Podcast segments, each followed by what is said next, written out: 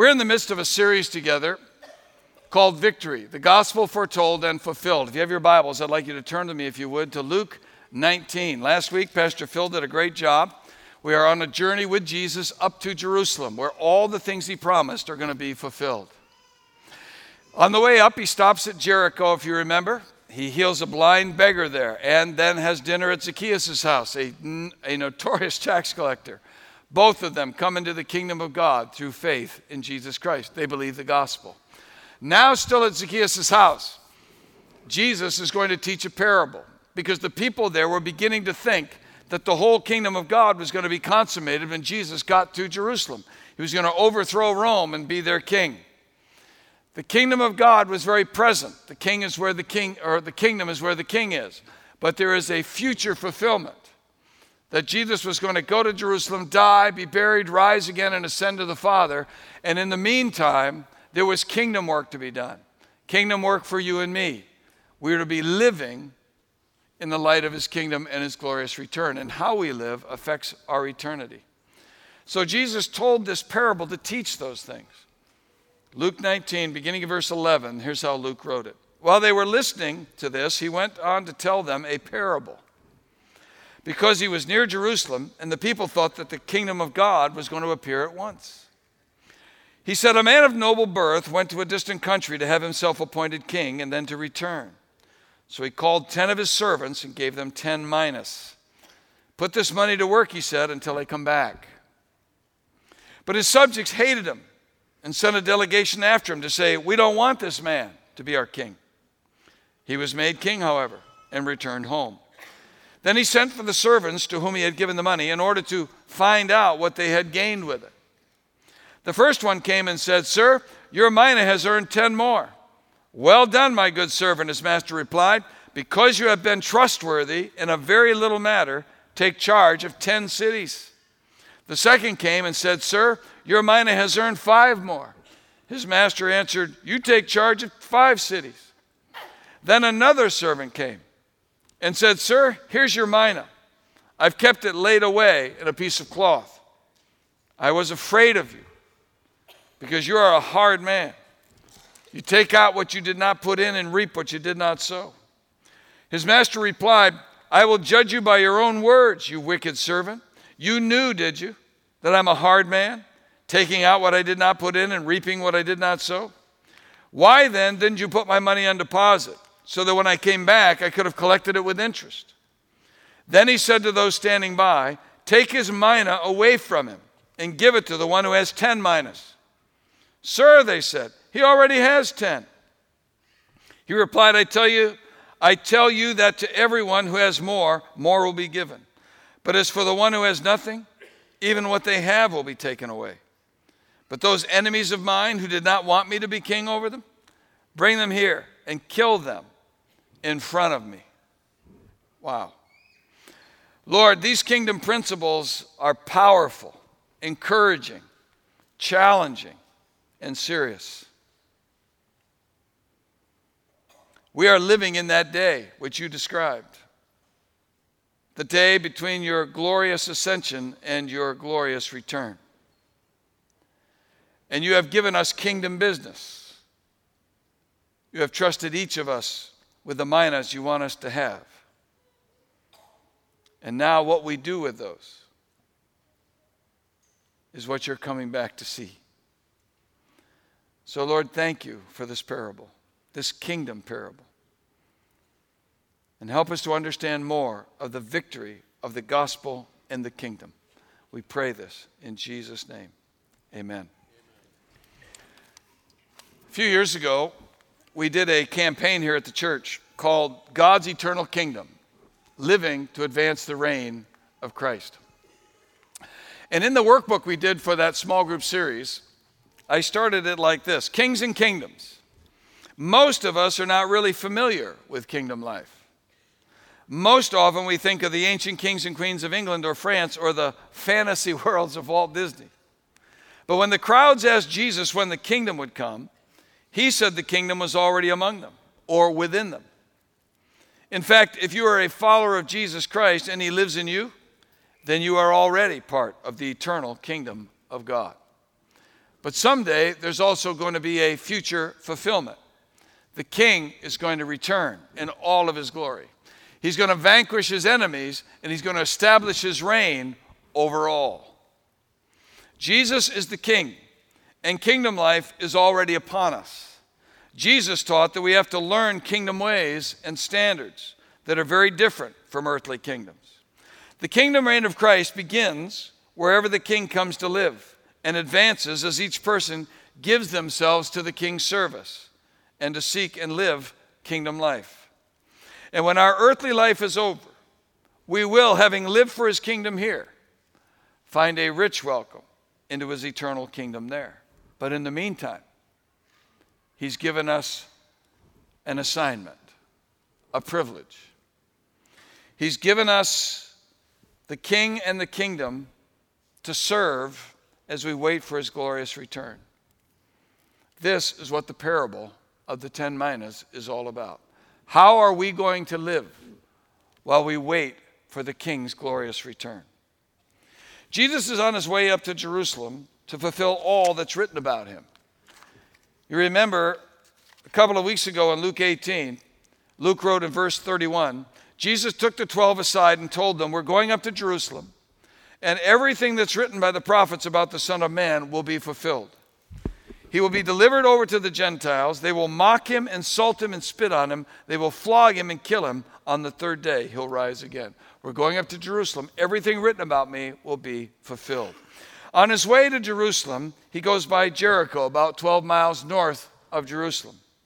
And as Pastor Phil reminded us last week, he heals a blind beggar, and the crowds begin to praise Jesus. He has dinner at Zacchaeus' house, and he says, Salvation has come. And while he's still there at Zacchaeus' place, he begins to tell the parable of the kingdom, the parable of the ten minas because the people were thinking that the kingdom of God was going to come at that moment in Jerusalem. Luke was writing later after all these events, but he was writing at a time when Christians were beginning to despair over the fact that they didn't see Jesus returning. And they were wondering how long it would be. They were expecting him to come right away.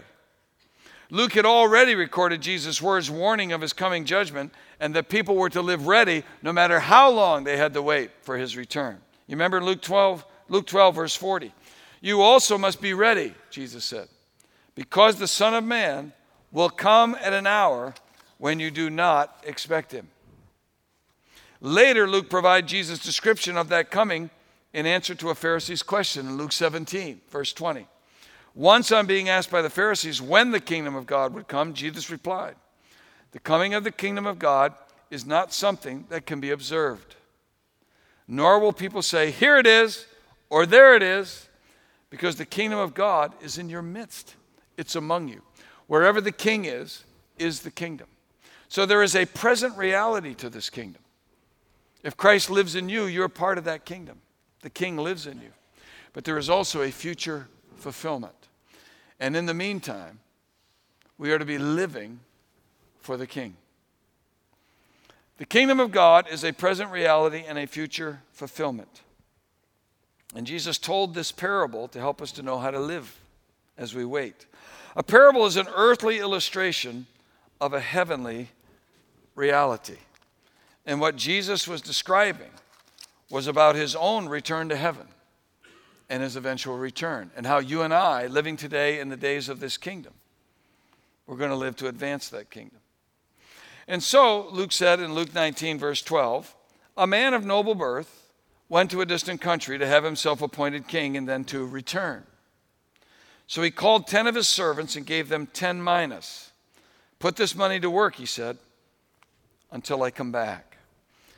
10 10 servants with a mina each. A mina was equivalent to about three months of an average working man's wages. Each servant got the same. And they were told to put this to work until the king returned. The word work is the word occupy.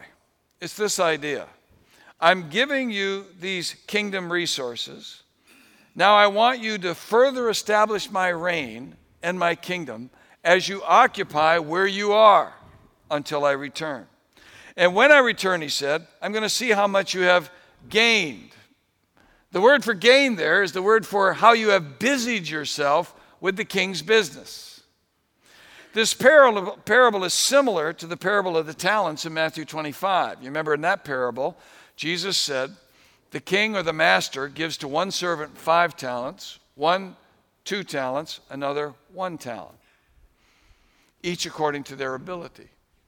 So, whatever those resources are, God could entrust certain people with more resources than others, and they're each responsible to use what God has given. Not everybody has the same money, not everyone has the same abilities, not everyone has the same giftedness. God gives us according to our abilities. But this parable is different. Here there are 10 servants, and they all get the same. We, as servants of the king, are all given the same Holy Spirit.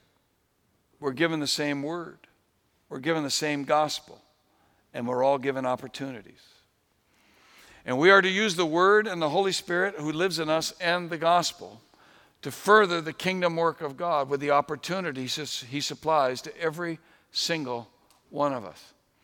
And we're held accountable to see what we have gained in busying ourselves with the king's business. But not everyone lives for the king and the kingdom. Some people live for themselves. Some even oppose the king. But, like Luke reminds us in Jesus' parable, our victorious king has commissioned us to advance his gospel and his kingdom while we wait for his glorious return. So, how do people respond to this commission?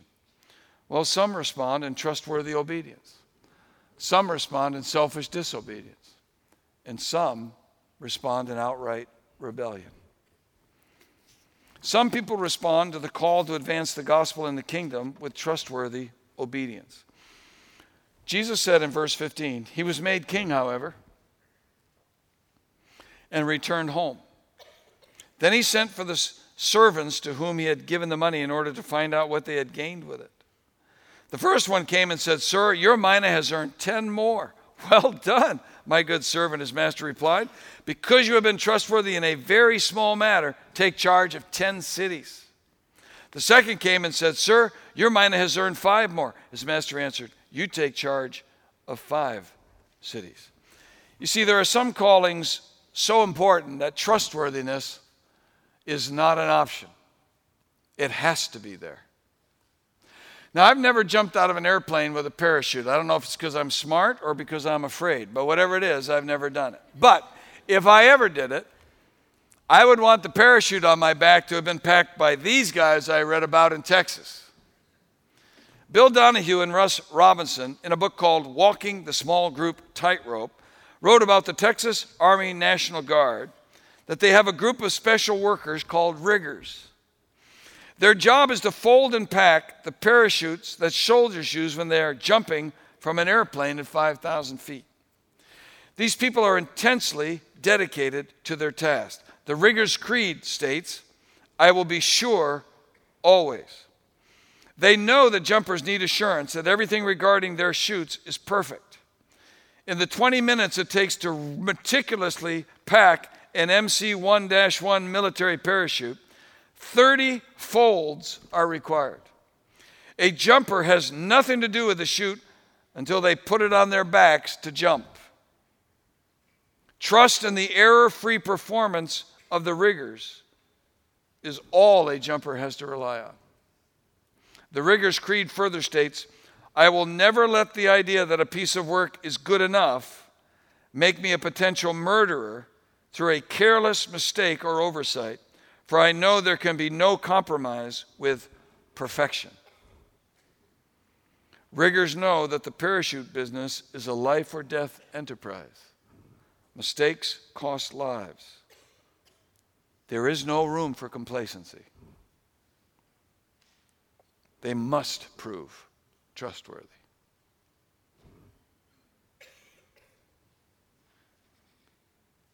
Some things are so important not being trustworthy is not an option.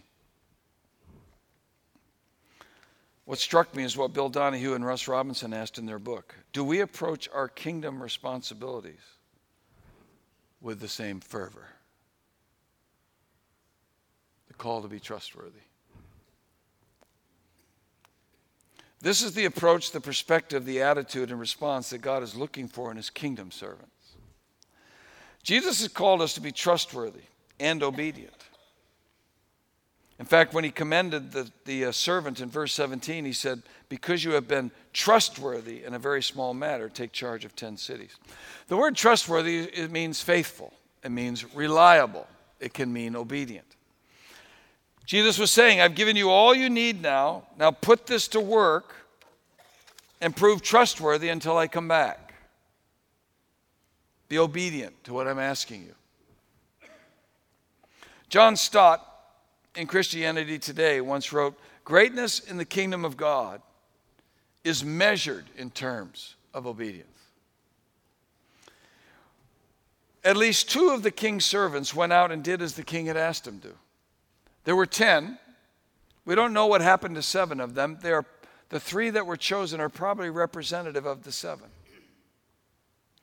The first one earns 10 times more than he started with, the second, five times more. And they're both commended. Because it isn't how much we have accomplished that matters, it's our trustworthiness that matters. That we are faithful with the gospel, we are faithful to share the word, we are faithful with the opportunities that God gives us. He's the one who gives the increase. And so, Jesus said, the king tells the servants, because you have been trustworthy in a very small matter, take charge of 10 cities or five cities. You've been trustworthy in a very small matter.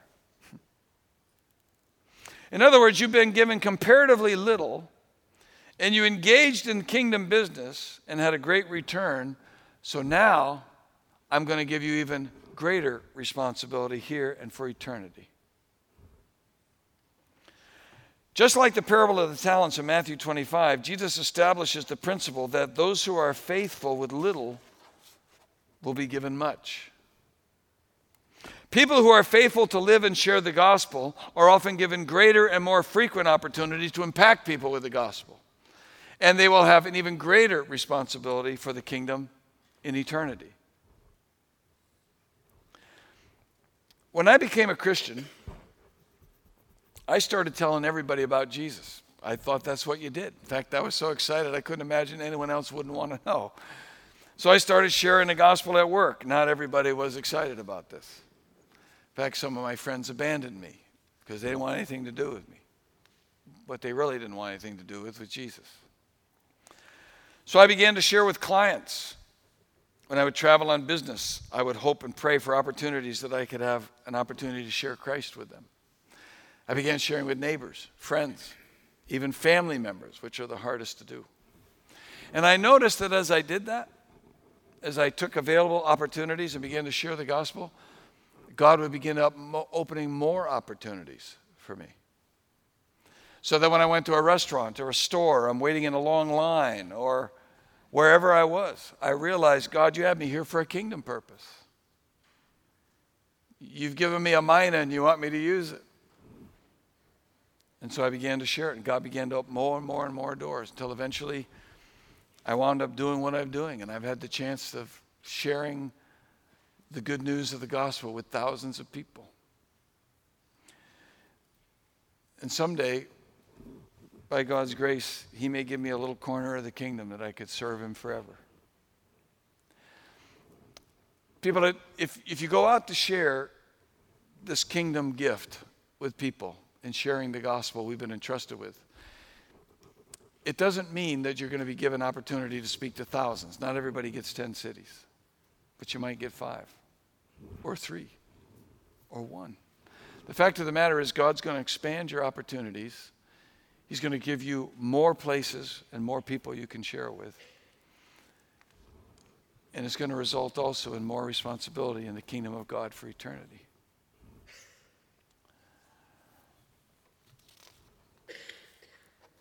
In fact, you may even find that you're given opportunities that were taken away from those who are not faithful with the gospel. In Luke 8 earlier, Jesus said, For there is nothing hidden that will not be disclosed. Verse 17, Luke 8 17. There is nothing hidden that will not be disclosed, nothing concealed that will not be known or brought out into the open. Therefore, consider carefully how you listen. Whoever has will be given more Whoever does not have, even what they think they have, will be taken away from them. What did Jesus say to the guy who did nothing with his mina? Take it away from him and give it to the guy who has 10. He knows what to do with these things. Increase his opportunity. People who are trustworthy with the gospel share in the victory of the gospel and the kingdom. Some respond in trustworthy obedience, but some people respond with selfish disobedience. In verse 20, Jesus said, Then another servant came and said, Sir, here's your mina. I've kept it laid away in a piece of cloth. I was afraid of you because you are a hard man. You take out what you did not put in, and you reap what you did not sow. His master replied, I'll judge you by your own words, you wicked servant. You knew, did you, that I'm a hard man, taking out what I didn't put in and reaping what I did not sow? Why then didn't you put my money on deposit so that when I came back I could have collected it with interest?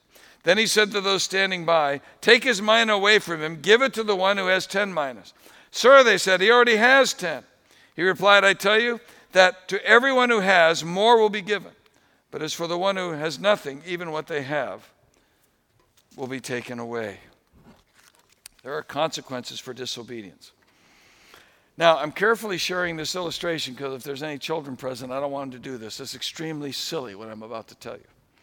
But I grew up in New England, and uh, my brother, my two younger brothers, and I, uh, we didn't have video games and cell phones and all the electronic distractions people have today. So we had to find things to do in our rural community. And one of the things we loved to do was throw rocks. And we found out how much fun it was to throw them at each other. And so, what my brothers and I would do, we get my two younger brothers would be on one side, I'd be on the other, and we'd build these little mounds of dirt We'd have a pile of rocks behind there, these, you know, good chucking size rocks. And we'd just wait for somebody to stick their head up and we'd try to pepper them with a rock. And we, we would do this for the longest time. It was a blast. And you got really good at ducking rocks. Every once in a while, somebody didn't get good at ducking a rock, and yes, you'd, you'd whack them right in the head with it. Well, and anyway, what would happen inevitably, they'd, get a cut or they'd be bleeding, and they'd go running home to who? Mama.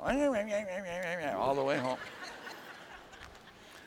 My mom, who's been around the block a few times with three boys who do stuff like this, whoever it was that came running up there, she'd say, What were you doing? Uh, what were you doing? You were throwing rocks, weren't you? You were having a rock fight, weren't you? What did I tell you about that? Don't do it. Why did I tell you that? Well, you said somebody could get hurt. Exactly. See, this is what happens when you don't obey. So, if you're going to keep doing these things, you're going to suffer the consequences. Learn a lesson. My mom was a smart lady. You know, we learned if you disobey what mom's telling you, there's consequences. Sometimes they're painful ones. You disobey what God's asked us to do, the consequences are eternal. They affect our eternity. That's what Jesus was sharing in this parable.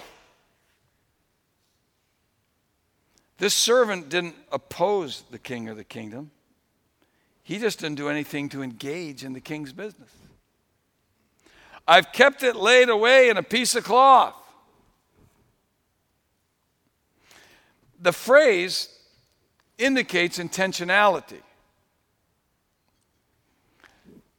It wasn't a mistake that I just laid it aside. I intentionally chose not to do what you asked me to do. The reason? I was afraid of you. You're a hard man. You're austere, is the word harsh, bitter, demanding. But the king had a different view. He said, Oh, really? So you knew me to be a hard man? Well, I'm going to judge you by your own words. I'm going to judge you by your own words. In fact, in verse 22, I'll judge you by your own words, you wicked servant. You knew, did you, that I'm a hard man, taking out what I didn't put in, reaping what I did not sow? Why then didn't you put my money on deposit so that when I came back, I could have collected it with interest? I'm going to judge you by your own words because the words you just gave me don't add up. In fact, they're an excuse. Because if you really thought I was a hard man, but you cared about the kingdom, then you wouldn't have done nothing. You would have at least put the money in the bank where it would have got some interest back. You'd have done something with it. But the reason you did nothing is not because you're afraid of me. You don't care about me or the kingdom. Your own words are proving you true. Because when I gave you a chance to serve me in the kingdom, you did nothing. So you don't care about those things. You're not afraid. You're wicked, he said. The word is bad. There's a couple New Testament words in the New Testament for wicked. One means bad in character, morally bad, corrupt. The other is a word that means bad in effect. Is the word that means malignant. It's like a growing disease. It's, it's destructive. Luke used the word for bad in effect, the malignancy that people who claim to be a part of the kingdom but do nothing to serve the king or the kingdom are like a malignancy. Their, their selfish disobedience is a curse on the kingdom.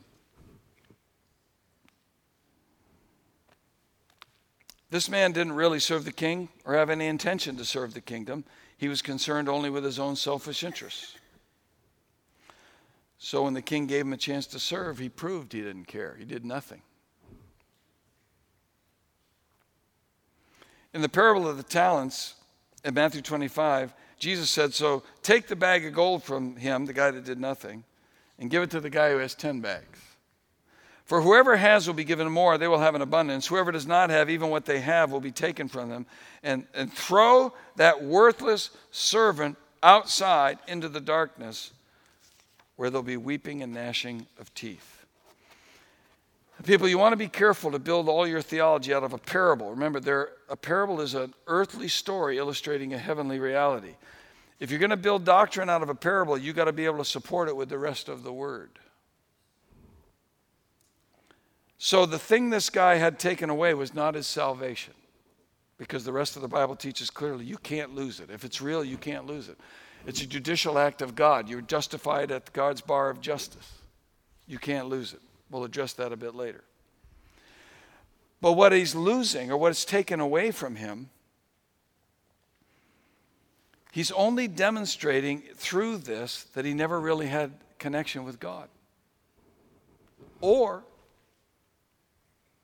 he was a disobedient servant who was fully a Christian, but he wasn't doing anything of the kingdom and he was having no reward, which we'll address in a moment.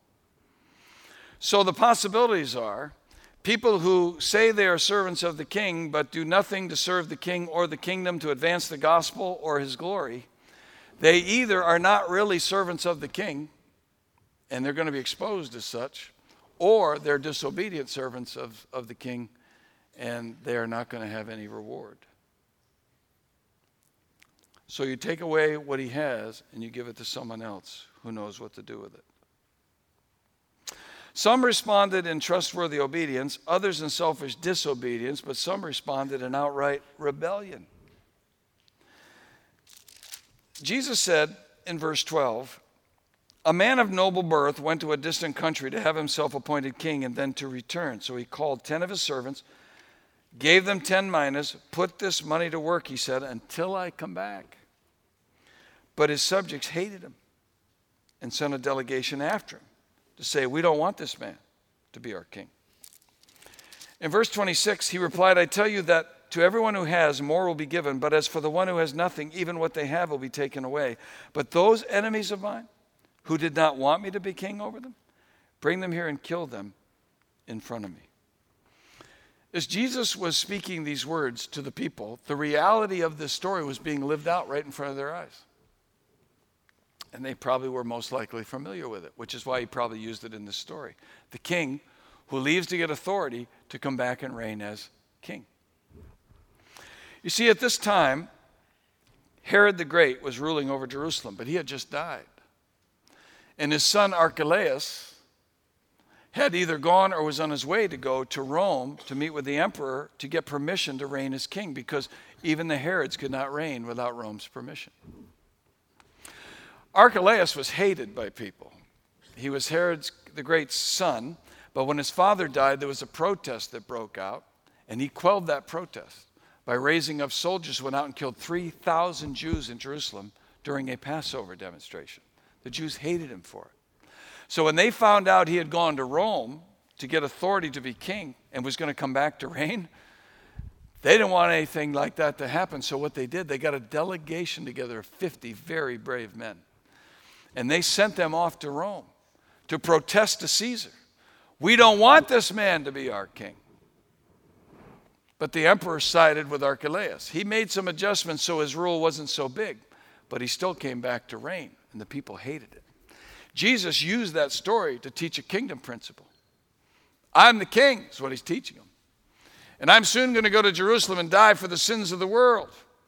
But I'm going to leave and ascend to the Father who's in heaven, the ultimate throne and authority. And one day I'm going to come back but there are people right now who don't want me to be king over them. They protest it, they oppose it. They do everything they can to stop the spread of the gospel, to stop the reign or spread of my kingdom. But I'm coming back anyway. And I'm going to reign. These enemies of God not only oppose Christ themselves, but they do everything they can to stop the spread of the gospel and the kingdom. Jesus said, They hate me. And that word hate is significant. It means unjustified animosity, meaning they hate him without reason. In other words, there's nothing in the character or actions of Jesus that justified this hatred. They found no flaw in him, no sin in him. The only reason they could hate him is out of their own jealousy, their own pride, and their own agenda. They don't want him to be king because they want to be king. They want to rule their own lives. So they hate him. That word hate is also significant because their hateful response is a fulfillment of the scriptures. What Jesus said he was going up to Jerusalem to fulfill, we're going up to fulfill everything the prophets have written. Well, in Psalm 30, 35 and in Psalm 69, David said in his prophecy that they're going to hate the Messiah without reason. In fact, Jesus quoted those words in John 15, in verse 18. If the world hates you, he said, keep in mind that it hated me first. If you belong to the world, it would love you as its own. As it is, you do not belong to the world but I have chosen you out of the world. That's why the world hates you. Remember that I told you a servant is not greater than his master. If they persecuted me, they will persecute you also. If they obeyed my teaching, they will obey yours also. They will treat you this way because of my name, for they do not know the one who sent me. If I had not come and spoken to them, they would not be guilty of sin. But now they have no excuse for their sin. Whoever hates me hates my Father as well. If I had not done among them the works no one else did, they would not be guilty of sin. As it is, they have seen, and yet they have hated both me and my Father. But this is to fulfill what is written in their law. They hated me without reason. You see, you and I are called to share the gospel, not just because everybody's going to believe it, they don't. But they need to be confronted with their sin. God has purposes in our sharing the gospel. He said if these people had never heard, they wouldn't be guilty. They're still sinners, but they're not rejecting me because they haven't even heard about me.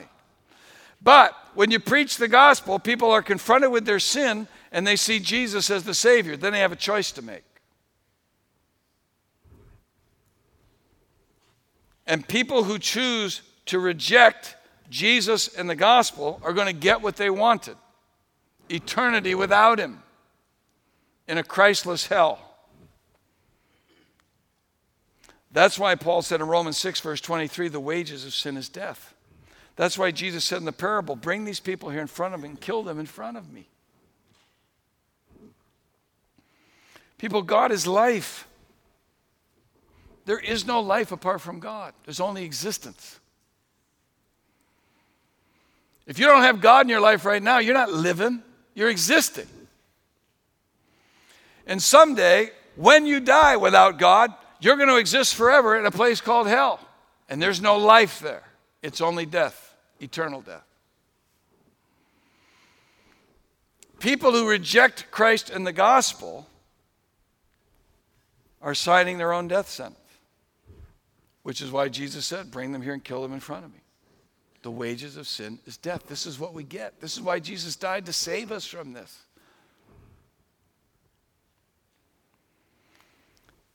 In Matthew's Gospel in chapter 25,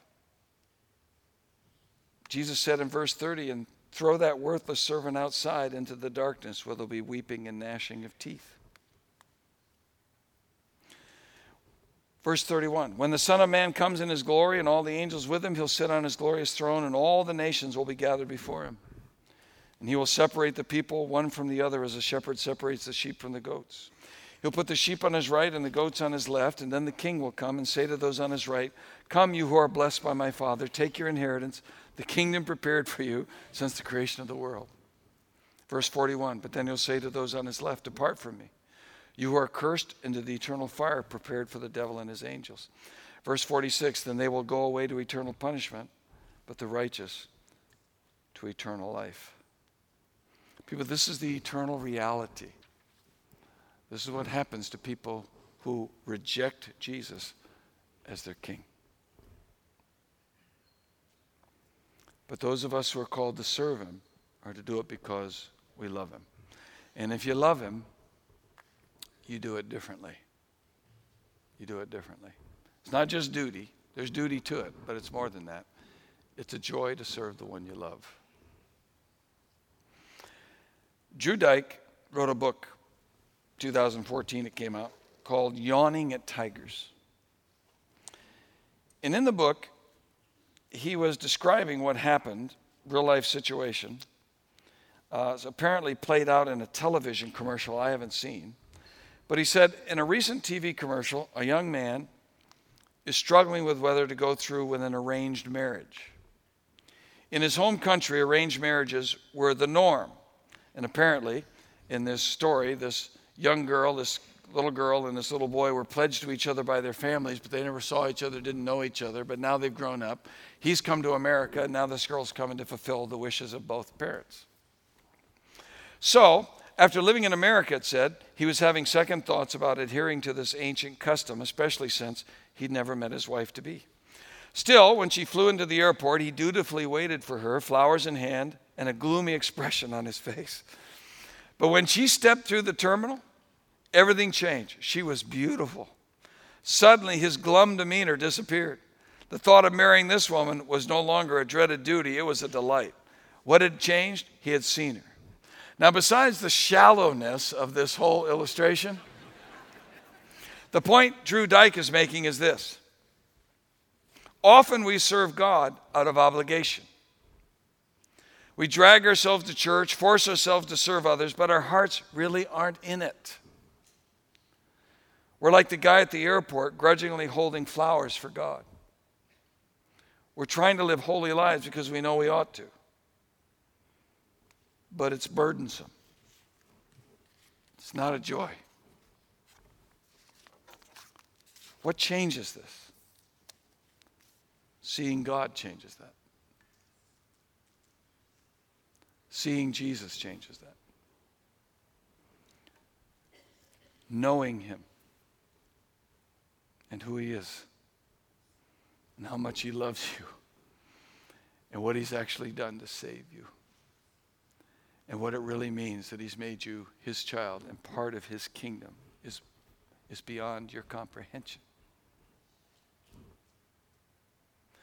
And so then we serve the king and the kingdom not out of obligation, but out of love for the king. Those who come to love the king develop a passion for the kingdom, and they want to see his kingdom grow. But they realize they don't make it grow, it's God who makes it grow. In fact, in 1 Corinthians 3, verse 6, Paul said this I planted the seed, Apollos watered it, but God has been making it grow. So neither the one who plants nor the one who waters is anything, but only God who makes things grow. The one who plants and the one who waters have one purpose and they will each be rewarded according to their own labor, for we are co workers in God's service. You are God's field, God's building. By the grace God has given me, I laid a foundation as a wise builder, and someone else is building on it. But each one should build with care. For no one can lay any foundation other than the one already laid, which is Jesus Christ. If anyone builds on this foundation using gold, silver, costly stones, wood, hay, or straw, their work will be shown for what it is, because the day, the day of his return, will bring it to light. It'll be revealed with fire and the fire will test the quality of each person's work. If what has been built survives, the builder will receive a reward, but if it's burned up, the builder will suffer loss, but yet will be saved, even though even though only as one escaping through the flames. No reward, being saved, escaping through the flames. Remember I said earlier when you don't do what God's asked you to do, it means either you're not really part of his kingdom or you're living disobediently and have no reward. And people say, well, as long as I'm saved, I don't care that much about the reward. As long as I get to heaven, that's what really matters to me. So I've trusted Jesus, but I don't have much to show for it. So the reward's not a big deal for me. I'll be in heaven. Really? Do you understand today that the rewards he's talking about are not for you? I assure you in heaven, you won't have any reward greater than Jesus himself. The reward is not for you, it's for Jesus. And can you imagine? Can you imagine in that moment when you're standing before Christ Himself and you're going to have that moment?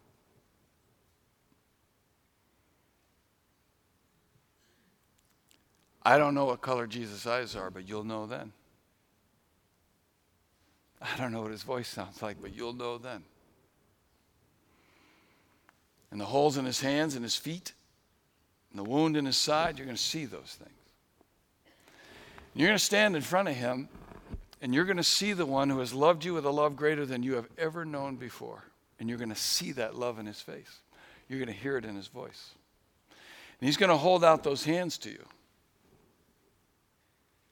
And in that moment, you're going to want to give him everything you could possibly lay at his feet. Can you imagine in a moment like that having nothing to offer him because you haven't lived for him? You just accepted his grace and lived for yourself, and now you've got nothing to offer the king. People, I don't know about you. I'm hoping to have a lifetime of rewards that I can lay at his feet. And you know what? You may have nothing right now because you haven't been living for him, but it's never too late to start. That's the beauty of God's grace. Never too late to start. And if you do that, Peter said, you'll receive a rich welcome into the eternal kingdom of Christ Jesus our Lord. That's the victory of the gospel and the kingdom. That's what's waiting for us in eternity with Him, sharing in this kingdom victory. Next week, Lord willing, we're going to be hearing about how this king rode triumphantly into Jerusalem and gave us all a glimpse of the glory he was bringing through his death, burial, and resurrection. People, we are the most blessed people on earth. God, thank you for this reminder that we are a people waiting for the return of our King. The kingdom is here and now, it's in the hearts of those who have believed. The kingdom is where the King is, and Jesus, you live in those who have believed. But there is a future to this kingdom that's glorious too. A glorious kingdom that's going to be consummated on your incredible return. And you've gone away, and now you're at the hands of the Father, and you're going to return in full authority, King of kings and Lord of lords. You're going to vanquish all your enemies, and your kingdom will reign. And as Zechariah said, there will be one king and one kingdom over all the earth. We look forward to that day, and speed its coming. And pray that in the meantime, we will be keepers of this kingdom parable. That we will understand we've been entrusted with the Holy Spirit, we've been entrusted with the Word We've been entrusted with the gospel, and the great victory of Jesus Christ. And I pray, God, you will help us to spread this word and this glory and this victory wherever you give us opportunity. That we'll be faithful with the mina you've put in our hands. So that, Lord, it may grow and multiply at your bidding for your glory. You are our reward. May our trustworthy response result in a reward that is all of yours. And we'll thank you, God, for this privilege. For those who are here today who have never trusted Christ, thank you, God, that the opportunity is always open to invite Christ to come and live in their lives, to forgive their sin, and to bring them into relationship with God. Thank you, God. If we haven't been living for you, it's never too late to start. Your mercies are fresh every morning. Great is your faithfulness. So, God, we thank you for kingdom parables like this that call us to account and give us perspective that changes the way we live and shows us that not only do we have the joy of living for you now, but the gospel and the kingdom is about a victory we'll enjoy forever. For your glory, we pray it in Jesus' name. Amen.